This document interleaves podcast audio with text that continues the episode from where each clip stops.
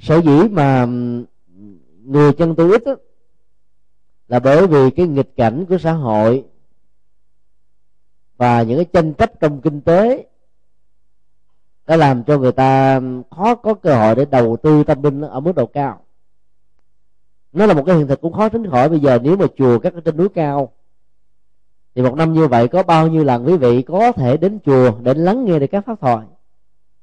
Cho nên các nhà sư phải xuống núi xuống núi phải các chùa ở thành thị thôn quê như là dành đa văn hóa của một dân tộc. Và khi dấn thân như thế thì cái phương tiện giao tiếp đó, nó có mặt. Thì cũng có người rất đại cũng có người tu uh, trọn đường đi. Cũng có người đó là chứng đắc đạo quả nhưng mà cũng có người đó ở mức độ thông thường đó. Cho nên ta phải chấp nhận. Như vậy là nhiều tu sĩ phải dấn thân xuống thành thị để làm đạo giáo hóa thì cũng có thể là người đó đã hy sinh cái phần là chuyên tu nhất tâm nhất ý của mình. Nhưng giá trị phục vụ cho hội cộng đồng có mặt. Cho nên ta phải biết ơn những con người như thế. Và do đó số lượng uh, chứng đắc được đạo quả mức độ cao nhất sẽ giảm dần giảm dần giảm dần. Nhưng nếu không có những người hy sinh như vậy thì đạo phật sẽ không còn được biết đến nữa. Ở tại chùa tuy bây giờ đó phần lớn các chùa nằm ở rừng sâu núi cao. Quần chúng một năm đến chùa theo vụ mùa cho dần già rồi người ta tu theo vụ mùa. Ở tại ờ, các ngôi chùa Việt Nam ở nước ngoài cũng như thế, một năm chúng tôi thường gọi là ba vụ mùa. Mùa Phật đản, mùa Vũ Lan, mùa Tết. Thì Phật tử về các chùa khoảng ờ, vài ba ngàn người. Còn những cái chủ nhật thông thường, giờ ba chục người là hết à. Ta bận rộn quá, đi chùa phải mất đến hai trăm cây số. Bạn đi bạn về phải ba tiếng đồng hồ. Mỏi mệt, căng thẳng quá, ta không đi. Nên cuối tuần mới đi một lần là ta tu một cách chiếu lệ hay là tu một cách cầu phước thôi. Cho nên cái giá trị chứng đắc về phương diện tâm linh đó ngày càng giảm dần giảm dần giảm dần. Dĩ nhiên ở đây ta phải thấy rất rõ rằng là người tu tại gia không cần cái nhu cầu chứng đắc tâm linh. Có lẽ quý vị nghe rất là ngạc nhiên khi à, chúng tôi nói điều này. Đức phật rất rõ trong các bài kinh với số lượng gần 300 ngàn pháp hội với các bài kinh dài ngắn dài dừa những bài kinh giải thoát đức phật chỉ nói cho hàng xuất gia. Còn người tại gia, đức phật dạy những bài kinh mang tính cách là hạnh phúc gia đình, giáo dục con cái, phát triển kinh tế xã hội. Những cái nghệ thuật để chuyển hóa tâm, vượt qua cảm xúc, làm chủ vận mệnh, hướng đến một tương lai ngày càng phát triển bền vững để đóng góp cho xã hội và cộng đồng. Với vai trò là vua, quan, khanh, tước hay là sĩ, nông, công, thương tùy theo sự lựa chọn tự do của ý chí của mọi con người qua những hành nghiệp và nghề nghiệp chân chính. Chứ ngài không bao giờ khuyên tất cả mọi hành giả tại gia đều tu tập rốt ráo miên mặt như người xuất gia để được giải thoát. Đó là điều mà ta phải nhớ. Thứ hai các nghi thức tụng niệm ở các chùa đấy phần lớn là dành cho người tu. Thì bây giờ đó thì à, các phật tử tại gia có khuynh hướng là nhập cản nguyên si nó về nhà. Cái thời à, công phu à, khuya đó, tại chùa là các thằng chú. Vốn à, không có nghĩa gắn liền với tên của các vị thần linh, đặc biệt các thiện thần.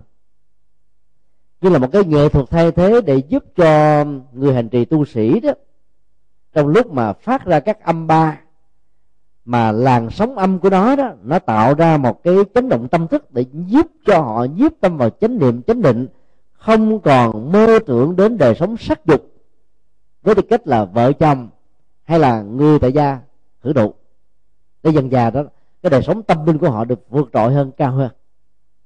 Cho nên à, bốn giờ khuya, thay vì à, có rất nhiều người đang còn sai giấc nồng tại vì cái thời điểm đó đó thân nhiệt của con người nó tuột xuống. Ta có cảm giác lạnh lạnh hơn và chùm mền chùm đầu chùm cổ, ngủ có cảm giác là ngon hơn. Từ 3 giờ khuya cho đến 6 giờ sáng là ngủ ngon lắm. Phần lớn các giấc mộng diễn ra vào cái thời điểm này. Cho nên um, người xuất gia, ngay cái lúc mà ta mơ giấc nồng thì mình thức dậy để chuyển hóa. Bởi vì ngủ nhiều thì ái dục sanh. Và những ham muốn về tính hưởng thụ các giác quan cũng theo đó phát sinh. Cho nên phải thực tập các thần chú để cho tâm của mình được thanh tịnh và sâu lắng.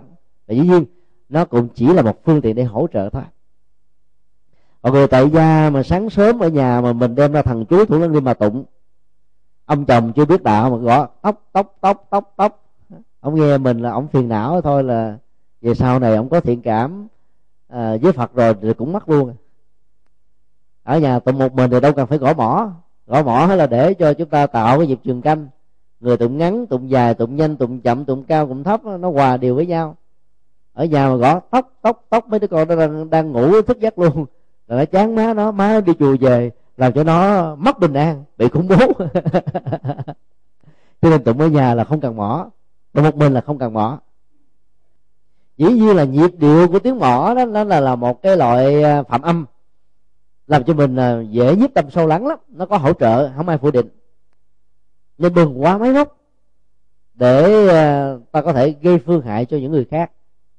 Ở nước ngoài quý vị biết là ô nhiễm môi trường á, là chuyện xưa rồi.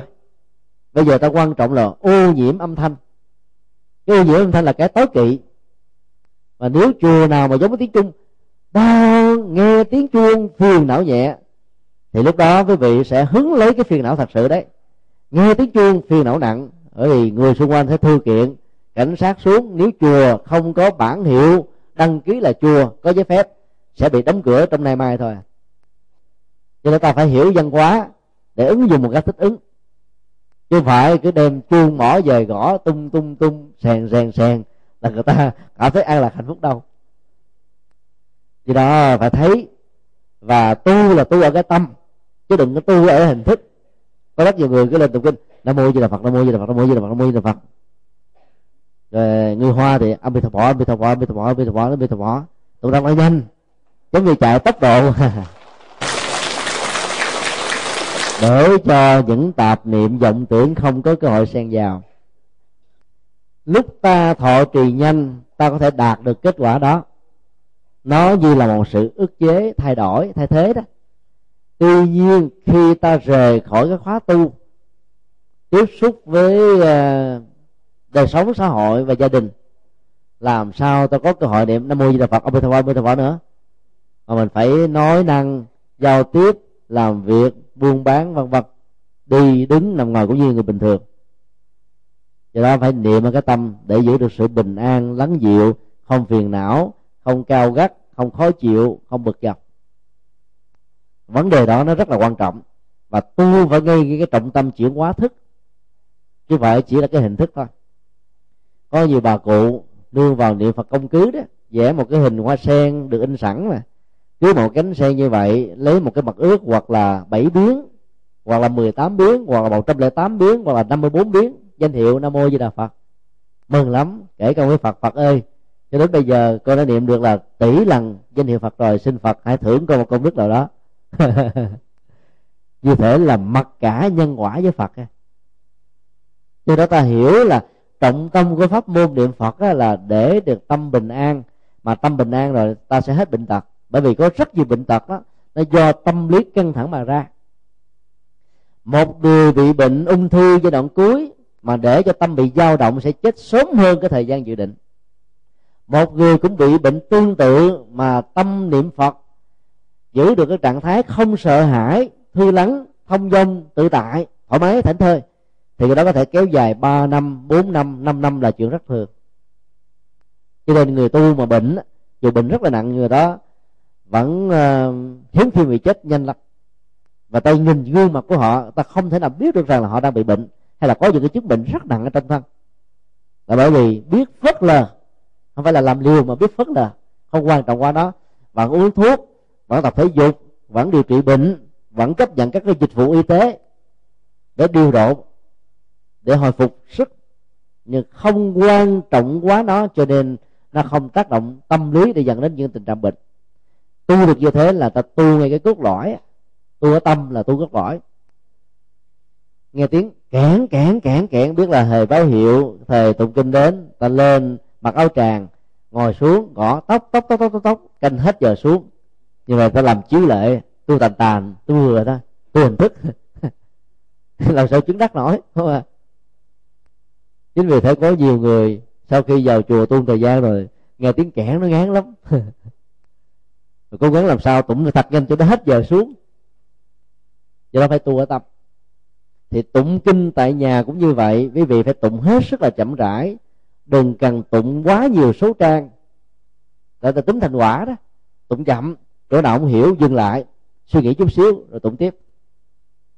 Phải suy nghĩ, hiểu và làm cho tâm mình vỡ lẽ sáng ra một vấn đề, thì giá trị của sự hình trì mới bắt đầu có mặt. Tụng kinh giả minh phật chi lý. Chứ phải tụng kinh để cầu phước đâu. Rất nhiều người phật tử thích tụng kinh pháp hoa. Hỏi làm sao bà thích tụng kinh pháp hoa? Ôi, bà không biết đâu. Bà làm kinh tế phải không? Kinh pháp hoa tụng là được bảy ngàn hai trăm công đức, một ngàn hai trăm của mắt tai mũi lưỡi thân ý cộng là bảy ngàn hai tụng có một thời kinh pháp qua mà bảy ngàn hai trăm công đức xài biết chừng nào cho hết.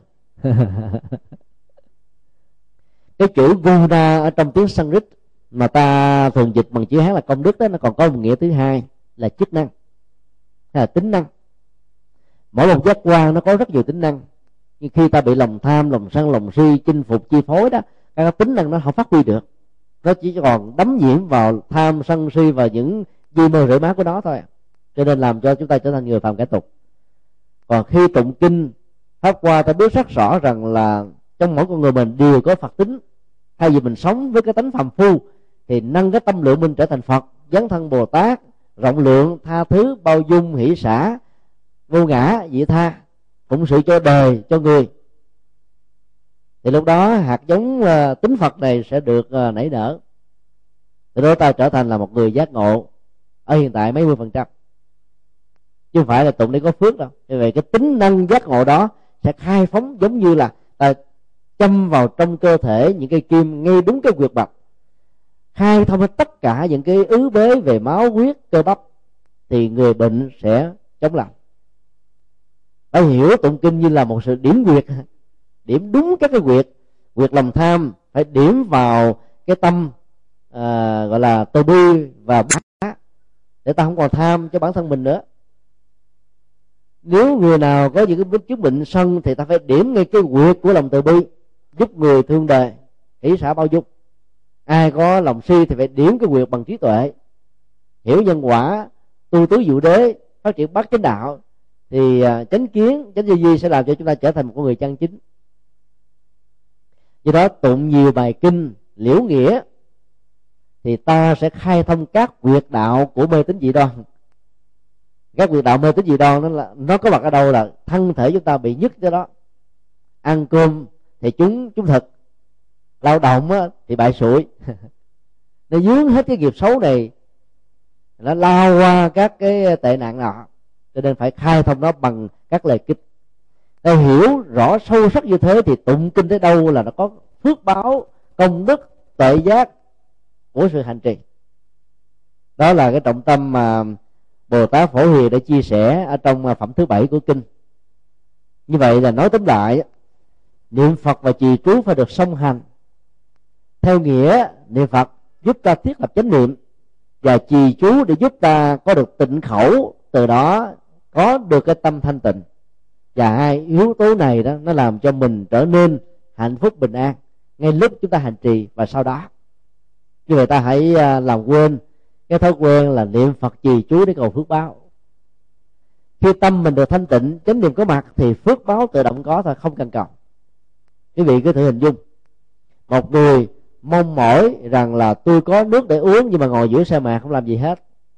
Có cuốc xuống có những dụng cụ khoan mà cứ ngồi cầu thôi thì người đó sẽ chết trước khi có nước.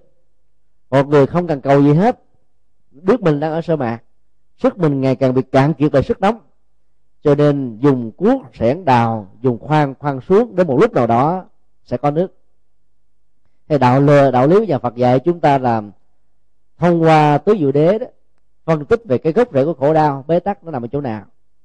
Quy ra di mơ rễ của nó để ngăn chặn nó ở hiện tại và tương lai sau đó là nỗ lực chân chính để có được kết quả và sự thành tựu. Thì người niệm phật về di chú của tịnh độ tông cũng phải như thế. Trong lúc chúng ta niệm phật, nam mô di đà phật, ta quán tưởng cái cơn giận mà sáng nay ta thể hiện với à, người mua hàng đó, là do người đó nói lời nặng nhẹ hay là do ta sơ ý. Sau khi phân tích được rằng là nó là nguyên nhân của người hay của mình thì tự động ta buông xả nó dễ lắm. Không còn chấp nó nữa, bởi vì à, dòng cảm xúc này không phải là của tôi. Không có lý do gì không mắc mới gì mà tôi ôm nó vào trong lòng. Là như vậy là ta sẽ buông nó một cách dễ. Vẫy tay chào với nó. Còn à, niềm vui hạnh phúc bình an lâu dài thì ta giữ lại. Và giữ như thế thì ta thiết lập được chánh niệm mà không để cho tâm mình bị đắm nhiễm vào đó đó là hạnh phúc ở hiện tại. Đó là bình an. Và đó cũng là cái kết quả của sự tu trì thì cái phần uh, chia sẻ uh, niệm phật trì chú đó xin uh, tạm dừng tại đây. Và xin quý vị có thể nêu những câu hỏi bất cứ vấn đề gì liên hệ đến sự tu học nói chung. Chúng ta có thể có à, khoảng chừng ba chục phút để vấn đáp. Có bốn câu hỏi được đưa lên. Câu hỏi một người phật tử xuất gia hay tại gia tu như thế nào? Sau khi lâm chung được bản sanh ở ba cõi thượng phẩm, trung phẩm và hạ phẩm, đối với người xuất gia cũng có à, hai thành phần. Thành phần dấn thân à, độ thế, phần lớn là không có ý nguyện phát sanh à, vãng sanh về tây phương, mà muốn nhập thế trở lại cõi đời này để tiếp tục phật sự đang làm dở dang những công trình tốt cho cuộc đời nổi tiếng về khuynh hướng đó có thể nói là phật giáo tây tạng, cái vị lạc ma tái sinh. Trước khi qua đời đó, có thể dự đoán trước được rằng là mình sẽ sanh làm con cháu nhà ai, ở đâu. Đúng 6 năm sau thì người ta mới đi truy tìm, qua những cái phương pháp à, để à, xác định rằng đó là hậu thân. Bắt đầu ta phục chức trở về tu viện với một cái chương trình giáo dục gấp 10 lần với một chú tiểu bình thường, để cái tâm linh của đó được phục hoạt lại như là tiền thân của người đã như vậy là các hành giả này sẽ không hề có nhu cầu sanh tây phương. Mà thấy rất rõ là với cái tâm lực, nguyện lực và trí lực, sự có mặt của mình trong cuộc đời dấn thân, làm đạo sẽ mang lại lợi lạc cho rất nhiều người, cho nên sự có mặt đó là một nhu cầu không thể thiếu phần lớn tất cả chúng ta đều là những người tái sinh. Cái điều khác biệt là ta không biết rằng là mình là tiền thân, mình là hậu thân của của ai. Và sau khi chết ta sẽ tái sanh vào đâu? Ta đi theo nghiệp là chính. Còn những vị cao tăng đó, nắm vững được sự đi về trong sanh tử, cho nên các ngài vững với quyền lực. Và khuynh hướng giáo thân của đạo Phật đại thừa đó, dạy chúng ta điều này có một số các hành giả đó có khuynh hướng là sanh về tây phương trước với mục đích là đạt được a bệ bạc trí tức là bắt thối chuyển. Mà theo định nghĩa tâm linh của đạo phật đó, bắt thối chuyển phải chứng đắc từ thánh quả a la hán trở lên. Ngày càng thăng tiến trên con đường linh chứ không còn bị lưu sụp nữa. Nhờ bắt thối chuyển đó gần được phật pháp và tu tập với sự hướng dẫn tâm linh của các đức phật. Và vị này có thể không còn bị loạn động cho nên bắt đầu phát tâm quá độ ở các hành tinh nơi nào có thuận duyên hay là có duyên với mình. Thì phần uh, lớn đó các uh, phật tử thì thích về cái khuynh hướng này. Tức là phát nguyện sanh về tây phương. Rồi sau đó đó nếu có nhu cầu tái sanh xuống cõi trần để làm các phật sự. Còn người xuất gia đó được huấn luyện về bồ tát đạo thì không thích sanh về tây phương. Các à, vị xuất gia của phật giáo nam tông được gọi là các nhà sư đó cũng không hề tin và phát nguyện sanh về tây phương.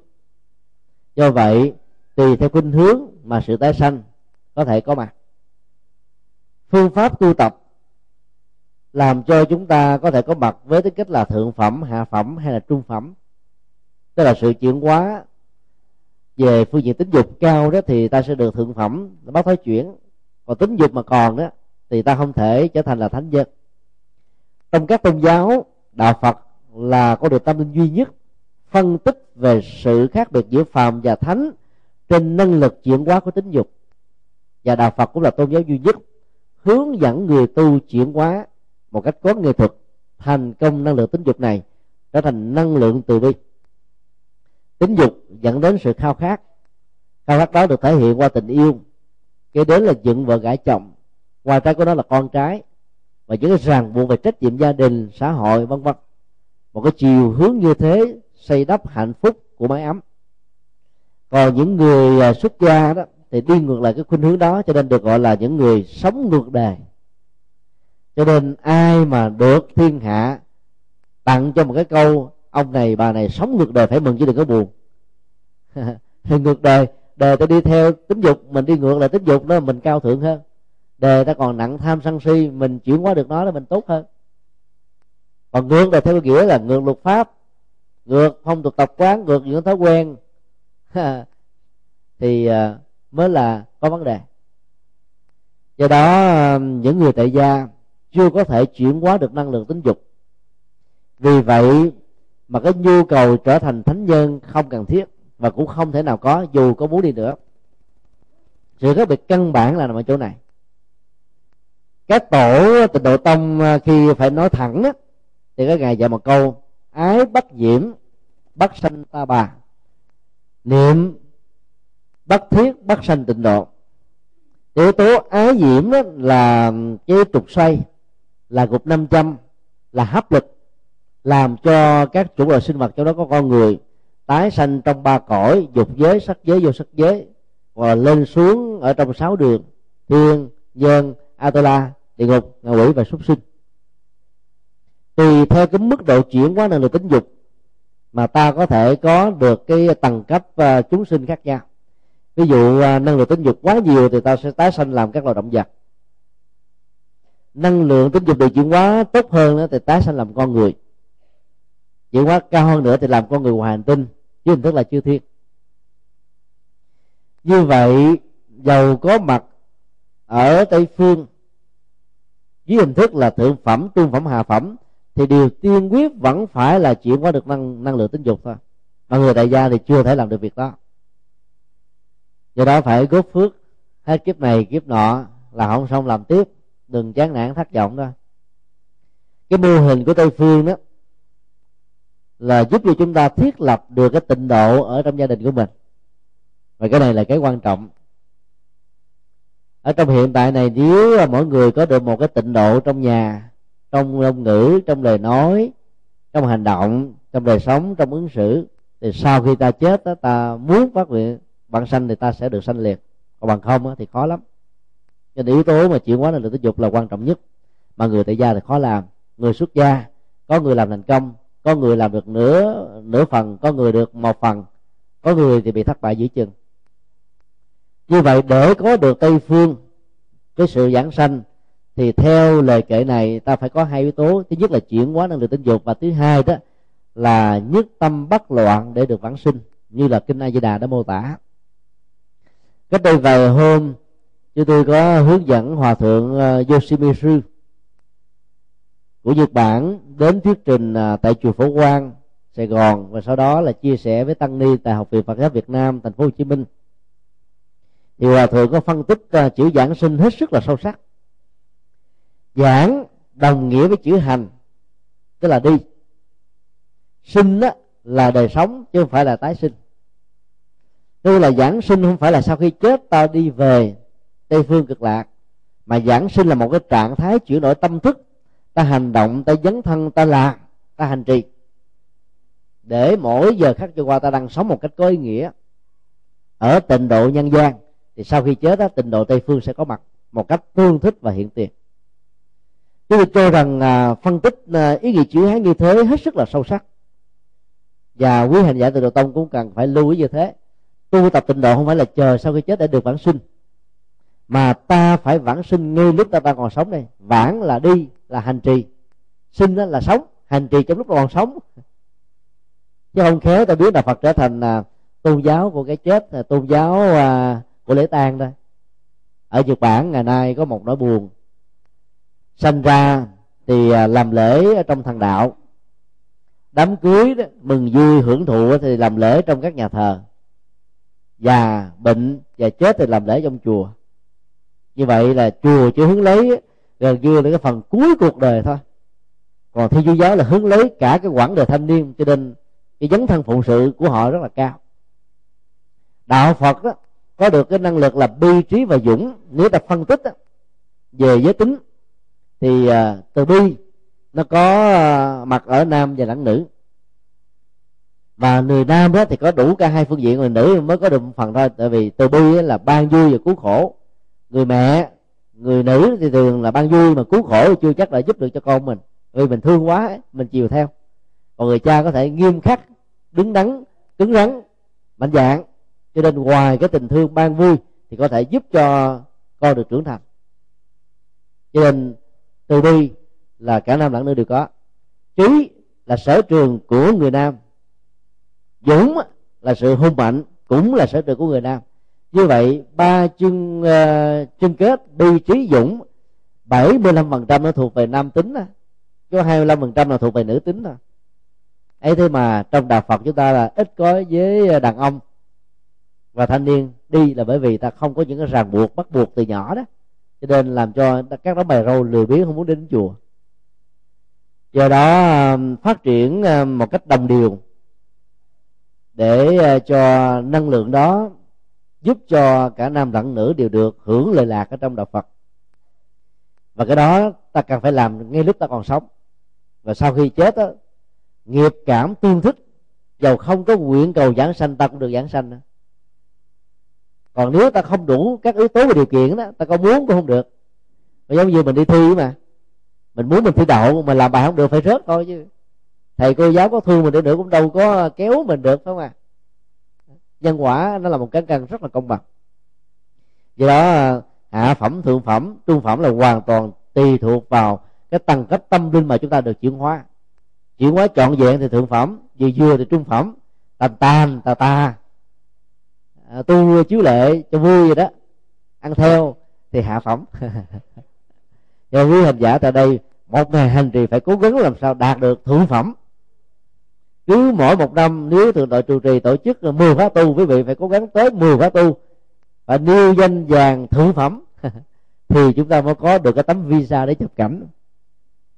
Còn không có hộ chiếu, không đảm bảo, mới xuất ra khỏi ta bà thôi. Còn lên trên kia bị đẩy xuống, rớt xuống ta bà lại. Cho nó phải tu thật là nhiều thì mới được. Chia sẻ những câu khác cho vui một số thầy khác giảng về tịnh độ cầu vãng sinh, chỉ nhất tâm niệm phật, không tụng kinh trì chú. Vì như vậy không nhất tâm và bị tạp niệm thì không thể nào được giảng sanh. Xin thầy cho ý kiến. Thứ nhất chúng ta phải xác định rõ là cái lời à, khích lệ của một số vị pháp sư về tịnh độ tông như vừa nêu, không phải là một sự cực đoan. Và nó cũng không khác với à, những điều mà chúng tôi nói vấn đề ở chỗ đó tùy theo sở trường. Mà có người là thích chuyên tâm nhất ý về một cái gì đó để cho tâm của mình nó được là đạt được nhất tâm bất loạn thì vẫn có kết quả như nhau. Còn trong thực tế đó thì không phải ai cũng đều thích hợp với chỉ niệm phật duy nhất. Cho nên trong các kinh đó, đặc biệt là kinh à, niệm phật ba la mật đức phật có khi đó thì dạy là niệm phật quán tưởng có khi thì dạy niệm phật uh, sám hối có khi thì dạy niệm phật trì chú giống như ăn cơm đó mà. Có người thích ăn gạo lứt muối mè khỏi tốn tiền nhưng mà có sức khỏe cân bằng âm dương. Có người phải ăn cao lương mỹ vị. Có người đó ăn cơm chay đồ chay nhưng mà nếu không làm theo đồ đài loan giả mặn là chịu không nổi. Tại vì cái tập quán ăn mặn quen rồi. Do đó, đó pháp môn phương tiện hành trì cũng phải đa dạng và phong phú như thế mà vẫn không bị xem là mâu thuẫn lẫn nhau. Bây giờ nếu quý vị hỏi cái nào là số một? Thì chúng tôi xin trả lời là không có nào là số một, tất cả đều là số hai hết. Đúng với sở trường và cái gu tu tập của mình thì có kết quả cao nhất. Ví dụ như cái người có cái tâm á là trong lúc làm cái gì chỉ làm một cái duy nhất thôi chứ không thích làm cái gì khác, thì chuyên tâm nhất ý, niệm phật, cầu giảng sanh chứ không thích cái là quán tưởng, không cần lễ bái, cũng không cần trụ chiếu tùng kinh, thì làm cho họ nhất tâm hơn. Thì như vậy nên họ hành trì như thế thì tốt còn có nhiều người đó ngồi chỗ đây tâm hướng chỗ kia đang làm đây mà mắc lướt chỗ nọ. Bao đồng bao sân. Quen rồi với cái tên trách nhiệm đó. Thì bây giờ mà kêu nhất tâm mất loạn làm sao nổi? Do đó phải cho họ thêm cái khác. Để giả sử có bị chán cái này cũng còn cái khác để ờ, có cái, cái hấp lực tốt. Thì lúc đó họ có thể vận dụng một cái phương tiện nào đó. Theo chúng tôi khi niệm trì hay là hành bất cứ một pháp môn nào việc đọc tụng kinh vẫn là một giá trị rất là quan trọng, vì mỗi một bài kinh á, giống như một to thuốc. Phiền não, nghiệp chướng của hành giả ở trên ta bà này nó nhiều lắm. Có người là đến bảy tám trăm cơn bệnh lận chứ không phải một thứ bệnh đâu. Ví dụ như là vừa bệnh tham ái, vừa bệnh sân, vừa bệnh ganh tị, vừa bệnh à, lười biếng, hàng loạt những chứng bệnh tâm lý khác nữa. Mà có niệm phật không sao dứt hết những thứ này? Niệm phật là chuyển hóa tâm mình lắng dịu thôi, cho nên phải đọc những bài kinh từ bi để chuyện lòng sân, đọc những bài kinh buông xả để ờ, xóa lòng tham, đọc những bài kinh về trí tuệ để bỏ lòng lòng si. Vì đó là cái lý do mà đức phật đã hoàn kinh thuyết pháp 49 năm. Cho nên bên cạnh pháp môn hành trì, quý anh giả phải tụng kinh thôi, chứ không tụng kinh là tâm mình không mở mang được đâu. Cũng giống như ăn cơm mà phải có nhiều món. Mỗi món là một dưỡng chất, thì kinh điển cũng như thế do đó, hành giả tùy theo cái thuận lợi, sở thích mà chúng ta hành trì. Đừng nên à, bắt buộc phải là như thế này chứ không như thế khác, thì mới có kết quả. Miễn là thích hợp thì à, kết quả sẽ có mặt với chúng ta.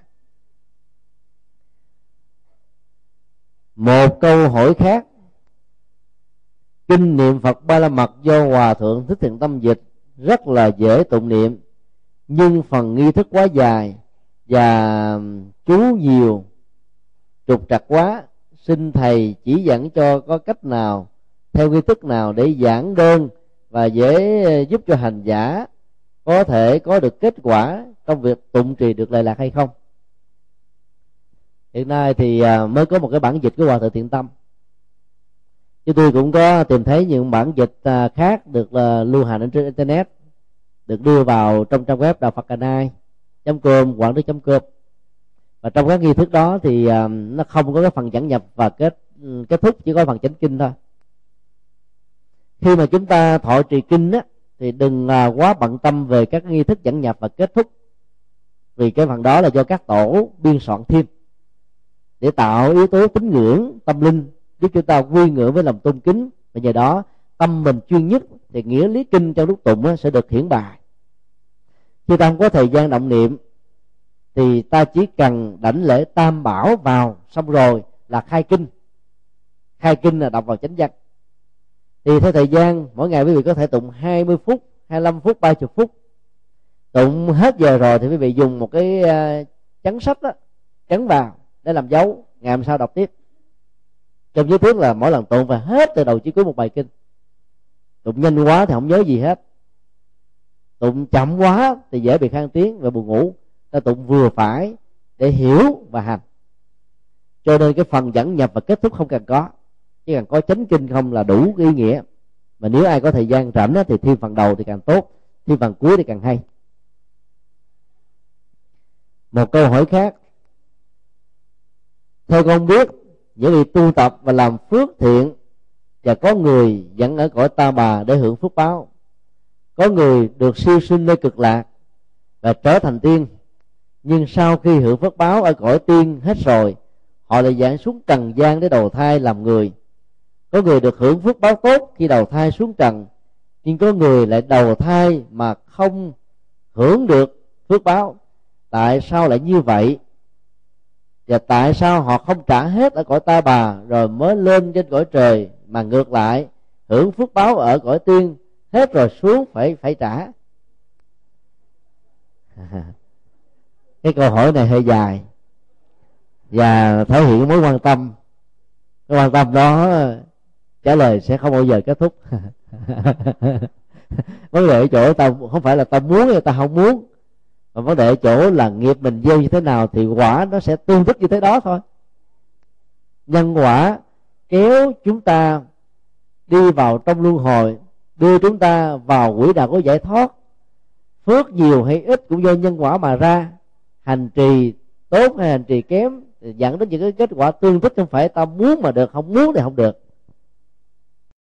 Nên quan hỷ mà chấp nhận. Hãy sống chung với à, thuận và nghịch. Khi mình có phước nhiều thì đừng hưởng thụ biết dành dụng để phát triển thêm.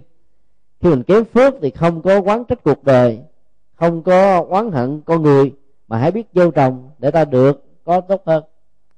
Còn sanh ở à, uh, cõi trời mà trong đây gọi là tiên đó, thực ra đừng gọi là tiên, tức là con người ngoài hành tinh. Có phước báo, có tuổi thọ, có nhân sắc, có trình độ, khoa học, và ít chiến tranh. Nạn môi trường sinh thái ít bị phá như là ở trên ta bà của mình. Thì mình muốn mà được như thế thì cứ phấn đấu gieo trồng phước tương thích là tự động nó sanh về. Do đó, vấn đề chính yếu là đừng có sợ. Có nhiều người tu để chạy trốn thôi. Bây giờ ở đời khổ quá rồi nỗ lực lần một, lần hai, lần ba không thành công. Tự lực hoài cũng không có kết quả. Cho nên bây giờ muốn, gọi là giao khoán cho phật thôi. Để phật gia hộ cho mình là bình an vô sự. Sao khôn quá vậy?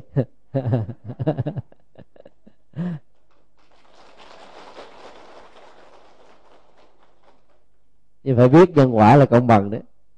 Chứ Đức Phật không có vì tình cảm riêng đâu. thì ngài cứu người này mà không cứu người khác thì ngài đâu còn là Phật nữa phải không à Bồ Tát có từ bi bình đẳng mà muốn được các ngài giúp ta phải tự cứu giúp chính mình bằng nhân quả chân chính thôi. Ở đây là cái điều đó là quý vị nghe mà sốc nhưng trên thực tế nó là một sự thật đó. Chứ đừng có niệm tưởng đơn đơn giản rằng là chỉ cần niệm 10 danh hiệu từ 1 đến 10 hiệu giống như cái lời nguyện thứ 11 trong ờ, kinh uh, có dư lượng thọ đó nếu mà không được bản sanh ở tây phương thì nguyện không thành phật. Cứ làm như thế thì có nhiều người sẽ không cần tu gì hết á. Giờ gần chết nhờ ban hộ niệm tới niệm uh, chừng 10 phút là biết bao nhiêu bao, bao nhiêu câu rồi. Chẳng lẽ như thế là được giảng sanh hết sao? Ta phải hiểu lời phát nguyện đó là của tỳ kheo pháp tạng đang lúc tu tập chứ không phải là lúc thành phật a di đà mỗi một lời nguyện ước là mở tâm của mình nó rộng lượng hơn nó to tác hơn dấn thân hơn vô ngã vị tha hơn phụng sự cuộc đời nhiều hơn. Còn đạt được hay không còn điều kiện nữa. Chứ phải hãy nguyện cái gì là được cái đó đâu. Đức phật thích ca lịch sử đó nói rằng là có ba điều ngài làm được và có ba điều ngài làm không được. Một trong ba điều làm không được là như này. Ta có thể độ vô lượng vô số vô biên chúng sanh nhưng không thể độ những người thì cái nghiệp xấu của họ đã, đã đến lúc chín mùi ví dụ như ung thư lát nữa chết tức là chỉ còn tồn tại hai tiếng thôi. Phật có xuống ai có xuống đi nữa thì hai tiếng người đó cũng phải chết là chết rồi. Làm sao cứu? Người nghiệp nó đã đến lúc chính rồi. Đó là quy luật đó cho nên uh, mười niệm mà nhất tâm bất loạn thì dĩ nhiên nó nó, nó là một cái uh, cái kết quả mà nó đòi hỏi đến cả một cái đà rất nhiều năm đâu phải mấy ai mà niệm trong vòng 10 10 niệm tức là 10 tích tắc mà có thể dứt tâm bất loạn được đó. Bây giờ bị bệnh đó quý vị nhớ cái gì? Còn là nhớ bệnh và đau không à không nhớ gì hết á. Cái lúc tai nạn mà gần diễn ra chỉ còn nhớ cái chết thôi. Thì lúc mà gần vẫy tay chào với cuộc đời đó, biết bao nhiêu là cái thăng trầm của dòng cảm xúc nó trỗi dậy, giành giật bên này, lôi cái bên kia, khủng bố bên nọ, làm chúng ta mất đi định tâm. Không phải dễ dàng mà được đâu cho đó nói 10 giây là nói theo cái nghĩa đơn giản nhất. Theo cái kiểu chấm chấm chấm và ta phải giải mã 10 cái dấu chấm này. 10 dấu chấm đó là phải 10 ba la mật á. Suốt cuộc đời ta phải tu 10 ba la mật. Thì đến giờ khúc gần lâm chung rồi niệm năm mươi như là phật, chỉ cần 10 lần như thế là dứt tâm thôi. Chứ còn bình thường mà tu tành tàn, tu tành tàn, niệm 10 kiếp chưa được dứt tâm nữa. Thì đó ta phải hiểu là lời phát nguyện trong lúc tu tập và cái kết quả trên thực tế đó là nó có một cái khoảng cách. Do đó vẫn phải nỗ lực, như là kinh a di đà đức phật đã dạy, là tu à, căn lành nhiều, tu phước báo nhiều, tu nhân duyên tốt đẹp nhiều thì mới có thể sanh về cõi phật. Kinh a di đà nói rất rõ, ba điều kiện tiên quyết, thiếu một trong ba là khó thành tựu lắm. Nhưng mà các tổ tịnh độ tông thường dạy chúng ta bằng cách phương tiện mà. Bây giờ mình nói khó quá, công đức làm nhiều là khó làm rồi công đức làm nhiều là cái gì? Phải gieo hàng trăm ngàn công đức khác nhau. Rồi căn làm nhiều là cái gì? Là không có lòng tham, không có lòng sân, không có lòng si, nhiều tu sĩ phải tu cả mấy kiếp mới được cái này. Rồi nhân duyên nhiều là gì? Phải tạo môi trường tốt, không gian yên lặng, phương tiện tu tập có để khóa tu được diễn ra, ai tới cũng được bình an, hạnh phúc. Phải đi vận động tài chính kinh tế cho mỗi người cùng được tu. Mà nói, nếu mà nói hàng loạt các điều kiện như thế thì mới có được cái này. Nhiều người nói, thôi thôi, cho cho cho tôi xin việc khác đi, bây giờ tôi thấy nó khó quá ấy. không dám vô. Cho nên các tổ từ độ tông mới phương tiện dạy là bây giờ chỉ cần nhất tâm bất loạn chứ còn niệm một vài giây thôi là đạt được đó. để chúng ta cảm thấy nó nhẹ mà dán tu. Còn trên thực tế vẫn phải tu tập một cách bài bản. Năm này, tháng nọ, đều đều. Thì ta mới có thể có được sự định tĩnh ở giờ phút cuối. Có ai có câu hỏi khác không? Nam mô bổn sư thích ca mâu ni phật thưa thầy à, điều kinh gọi là rất là dài rất là nhiều. Nhưng mà theo ý của con con không biết. Thì con thưa thầy để mà thầy dạy dỗ thêm cho con được nghe. Như theo hàng đêm tuổi già thì tất nhiên con ít đi vào chùa con ở tại gia. Con thường đêm đêm dạy là con tụng kinh. Con trước đây là con hay tụng kinh thế vừa rồi là bây giờ là phật niệm đêm đêm quan tụng kinh à, ừ, phổ môn. Đấy là trong cái kinh phổ môn thì bà phật quan âm có là 12 câu nguyện như đức phật a di đà thì có 48 lời nguyện. Thì thưa với thầy mà ngày mùng 1 và ngày rằm thì 4 giờ con dạy con tụng kinh a di đà Đấy. còn ngày à, uh, rằm mùng một con tụng kinh là diệu pháp liên hoa thì trong cái lời của thầy thuyết pháp từ hồi nãy giờ thì nói trong cái chú đại bi thì thưa với thầy đúng là như theo bản thân con thì con cứ nghĩ rằng chú đại bi là của phật ngài a di đà cũng đã nói ai niệm chú đại bi mà nguyện điều gì thì được điều nấy như theo lòng con và bản thân con con thấy là rất là linh ứng linh nghiệm. À, cảm ơn uh, phật tử đã chia sẻ các kinh nghiệm uh, tu học đặc biệt là niệm phật và trì chú với những uh, công đức và kết quả như uh, được đưa ra trong uh, lời chia sẻ đó. Trong vòng uh, gần một năm qua đó thì à, khủng hoảng tài chính toàn cầu đã làm cho nhiều đại gia ở Việt Nam đó, trắng tay. Chứ tôi có một số à, phật tử à, kinh doanh bất động sản cũng bị trong cái cơn lốc đó đến gặp chúng tôi. Sau khi đọc xong cái quyển đại bi và tập chú cho chúng tôi ăn hành thì anh hỏi như thế này là thưa thầy có cách nào tụng thần chí nào để có thể quật dậy được. Cái nền à, tài chính đang bị khủng hoảng hay không? Và giúp cho anh không bị à, sụp đổ ở trong cái cơn lốc đó hay không? Chúng tôi hỏi là, hiện nay đó, anh đang bị nợ ngân hàng bao nhiêu? Anh bảo là hai chục tỷ. Cái tiền đầu tư bất động sản giá trị của nó đó, cao hay thấp là tùy theo cái à, nhu cầu của thị trường. Đầu tư hai chục tỷ nhưng mà không bán được thì hai chục tỷ đó cũng như không mà mỗi tháng phải trả lời gần cả tỷ. Mà nếu tình trạng này kéo dài chừng một năm thôi là có nước phá sản. Chứ tôi à, yêu cầu anh à, tụng một cái câu thần chú đó. Đó là thần chú kết thúc uh, bát nhã ba la mật á. Yết đế yết đế ba la yết đế ba la tăng đế bồ đề tát bà ha bằng tiếng sanskrit. Gate gate baragate barasangate buddhiswaha và anh hỏi tại sao à, thầy à, xuất bản à, đạo vi tập chú mà lại khuyên là tụng cái thần chú yết đế này? Cho tôi mới trả lời đó.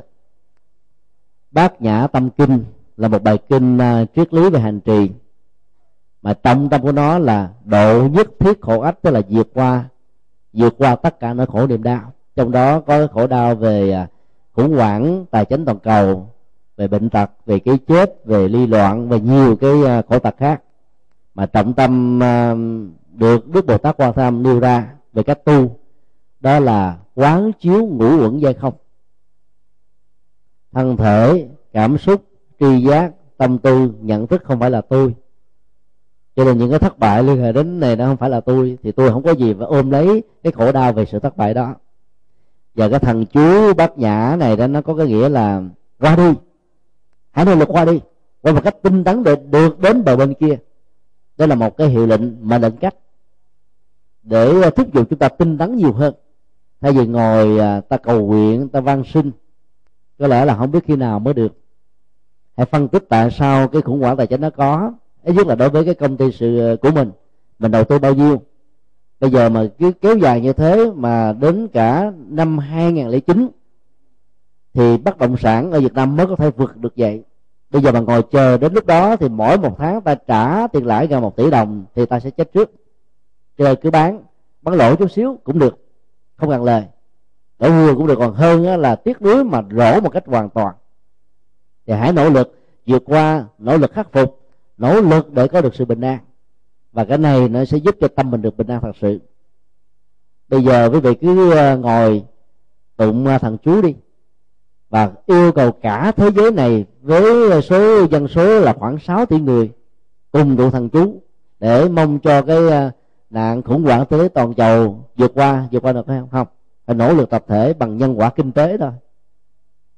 Cho nên ờ, nó có hai cách để tiếp cận với giá trị của thần chú. Mà trong bản kinh này là cái nghĩa là nó đi theo cái cách thứ hai rất là sâu sắc. Cách một đó là ta mong cầu các phước báo được có mặt cái này nó vẫn có không phải là với nhiều người. Tại sao có người cầu đạt được? Tại sao có nhiều người niệm á, thì màu nhiệm và có người thì không? Câu trả lời rất đơn giản là những người niệm danh hiệu trì thần chú mà không có kết quả là bởi vì trong ngân hàng công đức của họ là đang bị âm hay bị dư thu không có tiền không có phước. Khi cầu hoài quả là sao trổ được? Còn những người đã có sẵn rồi thì theo tiến trình tự nhiên của nhân quả, ví dụ đến năm sau mới trổ. Bây giờ họ xuất tác bằng lời cầu nguyện, bằng danh hiệu phật, bằng cô thằng chú. Quả nó sẽ chính sớm hơn thời gian dự định. Như vậy, có kết quả trong việc trì chú, tụng kinh, niệm phật, bái sám. Đều là có nhân có quả hết chứ không phải tự dưng mà có đâu nghĩa thứ hai bản kinh này đưa ra đó là niệm phật trì chú. Trì chú không phải là để cầu phước báo, như là quan niệm nhân gian đã từng, mà là để cho tâm mình được thanh tịnh, được tịnh tâm. Đó là giá trị cao nhất thông qua sự tịnh khẩu. Cách đây à, khoảng nửa tháng thì quý vị à, nghe tin à, vị tổ sư đời thứ 12 của dòng truyền thừa ngang quan rút ba đến thuyết giảng tại chùa Phổ Quang, Sài Gòn không? Rồi sau đó là thuyết giảng tại Đại Tùng Lâm Bà Rịa Vũng Tàu. Và ngày thứ ba là thuyết giảng tại chùa Hoàng Pháp. Đúng cách đây hai tuần đó. chúng tôi là người um, làm à, dẫn chương trình và thông dịch buổi giảng thuyết pháp của à, ờ, tổ sư đời thứ 12 ngày hôm đó. Tất cả um, chư tôn đức lãnh đạo của thành học Phật giáo thành phố Hồ Chí Minh và khoảng à, mấy nghìn Phật tử tại chùa Phổ Quang rất ngạc nhiên khi lắng nghe bài thuyết giảng của vị tổ sư à, tái sanh lần thứ 12 này với nội dung như thế này. Thế giới đó xem các vị lạc ma đó là thần tượng. Thần chú đó có cái khả năng trị liệu tất cả mọi thứ hết á. Nhưng bản thân tôi tức là ngài à, tái sinh đời thứ 12 đó cho rằng là, là Phật giáo tôn trọng về giới luật ở trong à, thượng tọa bộ đó mới là số một. Giới luật tức là đề sống đạo đức mà chứ không phải là mặt chú là số một. Không phải mặt tông là số một. Và ngài còn nói thêm rằng là rất nhiều phật tử trên thế giới hiện nay đến với mặt tông trì chú đó như là một fashion tức là một cái món thời trang như là một sự vui vui như là một cái à, cái dịp rồi đó, để đến giống như thỏa mãn sự tò mò. Chứ không phải đến đó để hành trì thanh tịnh lập tâm lập thân lập ý mà đức phật đã dạy trong các kinh trong suốt thời gian à, 8 năm chúng tôi ở Ấn Độ, từ à, 1994 đến 2002 đó, chúng tôi đã à, được cơ hội tiếp kiến hai lần riêng với Đức La Lạt Na và mấy lần nghe ngài thuyết pháp, chúng tôi có đặt những câu hỏi về vấn đề mặt tâm thì ngài nói là, phần lớn trong các cái buổi thuyết giảng công cộng của ngài ngài không khi nào đã đến thằng chú mà tông hết á. Và trong hàng trăm quyển sách của ngài được dịch ra hàng trăm thứ tiếng trên thế giới cũng không có đề cập đến mặt tông, mà dài đến trí tuệ bát nhã và bắt đến đạo và đưa ra những cái mối quan tâm về các khủng hoảng xã hội, từ môi trường cho đến đạo đức, cho đến kinh tế, cho đến văn hóa, vân vân, và tìm kiếm những giải pháp từ là Phật để góp phần xây dựng cho một xã hội tịnh độ ở cõi đời này. Về mặt tông thì ai hơn đức đại lạt ma? Ấy thì mà ngài đã dạy như thế. Cho nên à, tôi thấy là cái lời dạy của ngài nó ứng hợp với bản kinh niệm phật ba la mật ở nghĩa thứ hai là trì chú để tâm được thanh tịnh, chứ phải trì chú để cầu gì được đó. Mà phần lớn các phật tử đó là hướng về cái quan điểm một này. Dĩ nhiên, có nhiều người cầu vẫn có kết quả, vẫn có màu nhiệm chứ. Với điều kiện là phải có nhân. Còn người không có nhân, cứ cầu hoài và không có gì đâu. Do đó, để vượt qua được cái cơn khủng hoảng kinh tế toàn cầu, thì tất cả các quốc gia phải bảo kê các cái ngân hàng lớn thôi. Ngân quỹ, kho bạc quốc gia ở những quốc gia khác phải làm công việc đó. Ngân hàng nào bị phá sản là họ phải vô gánh nợ thì người ta mới ổn định mà giá đầu tư. Mỹ đã làm như thế. Tăng cái ngân sách cho các hoạt động ngân hàng này lên cả mấy tỷ đồng. Châu âu đang đang làm như thế và có cái quyết định bằng một điều quyết hẳn hoi. Ở Việt Nam vừa qua cũng thông qua tại Quốc hội là sẵn sàng bảo trợ cho những ngân hàng bị sụp đổ. Đây là cái nỗ lực tập thể để thấy rằng là cái ảnh hưởng kinh tế này nó làm cho các quốc gia bị suy sụp mà không biết bao nhiêu năm mới có thể gây dựng được lại. Đây là nhân quả thôi. Cho nên nhân quả trong đạo Phật vẫn là yếu tố quan trọng nhất.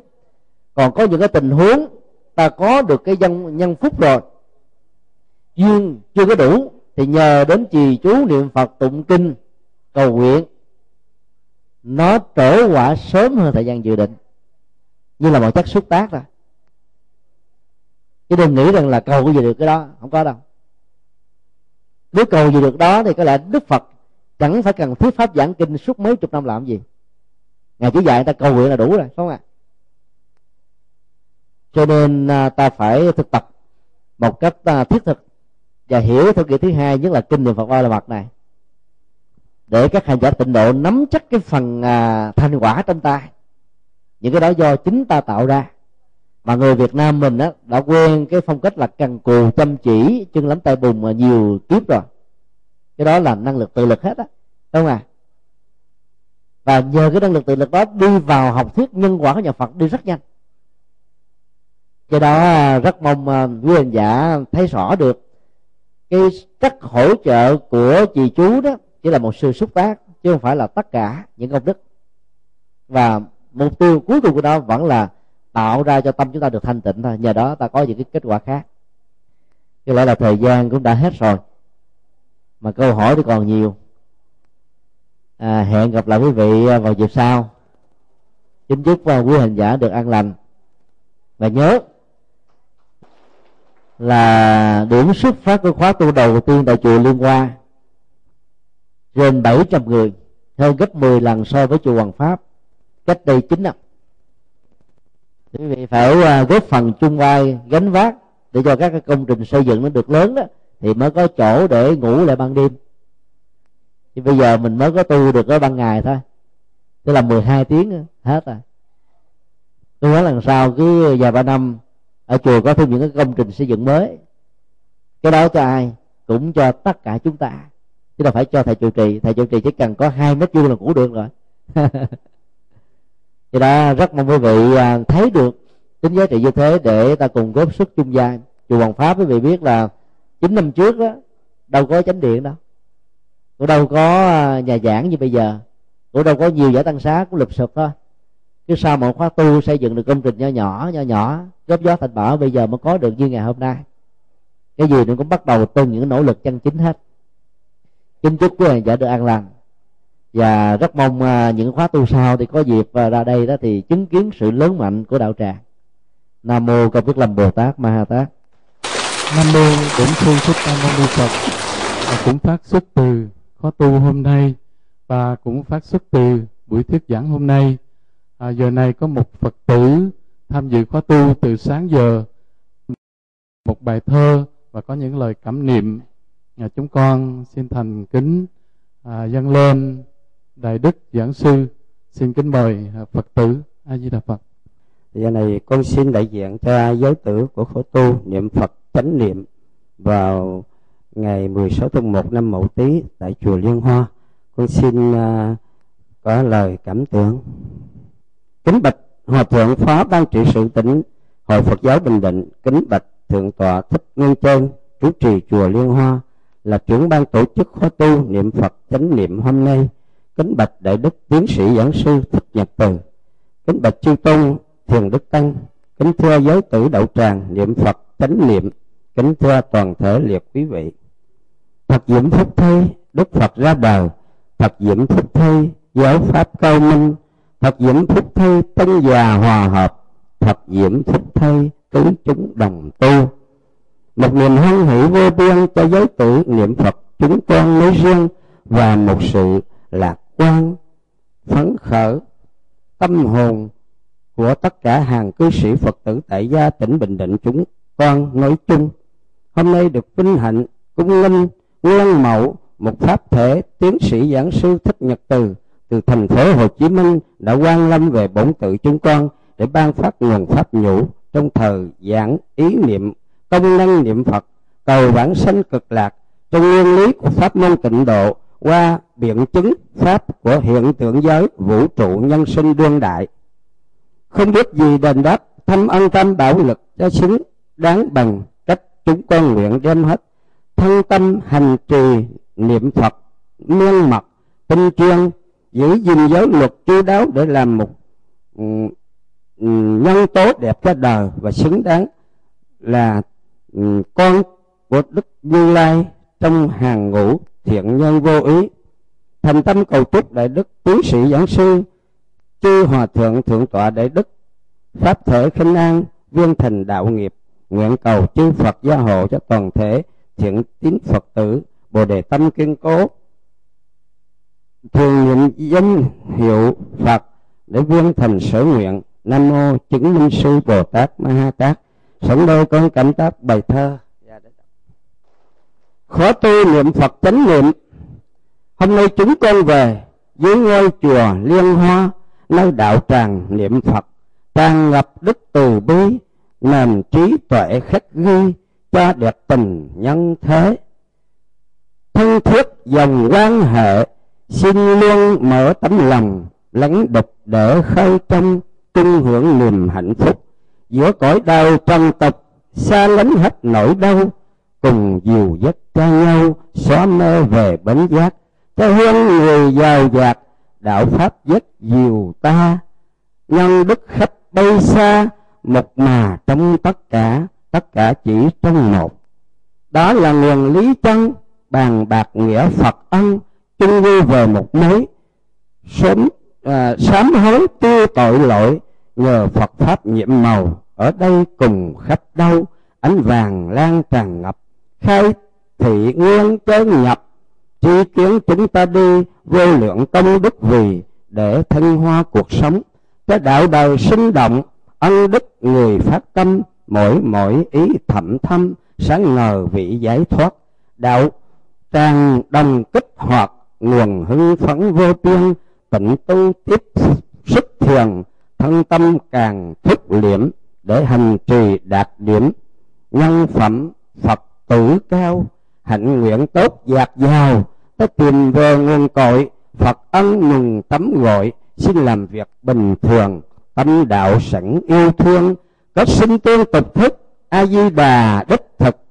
Danh hiệu phật niệm hoài, từ bi cứu muôn loài, tất cả đều giác ngộ, hiện thân khắp mọi chỗ xin tán thán như lai cứu phẩm cứu phẩm mở liên đài chúng con về hiện trú, dạt vào nguồn pháp nhũ, thấm nghĩa lớn biển trời, rộng cao thâm vợi lờ. Đê đầu đánh lễ đấng từ bi, tâm nguyện con thành luôn khắc ghi. Đền đáp thâm ân, vô số lượng, chúng con thề diệt tham sân si. Tham sân si diệt chứng hiền liên hoa chùa mới phước điền cho con một lời thờ biển cùng non giữ gìn chân lý sắc son đáp đền. Dạ, xin, xin kính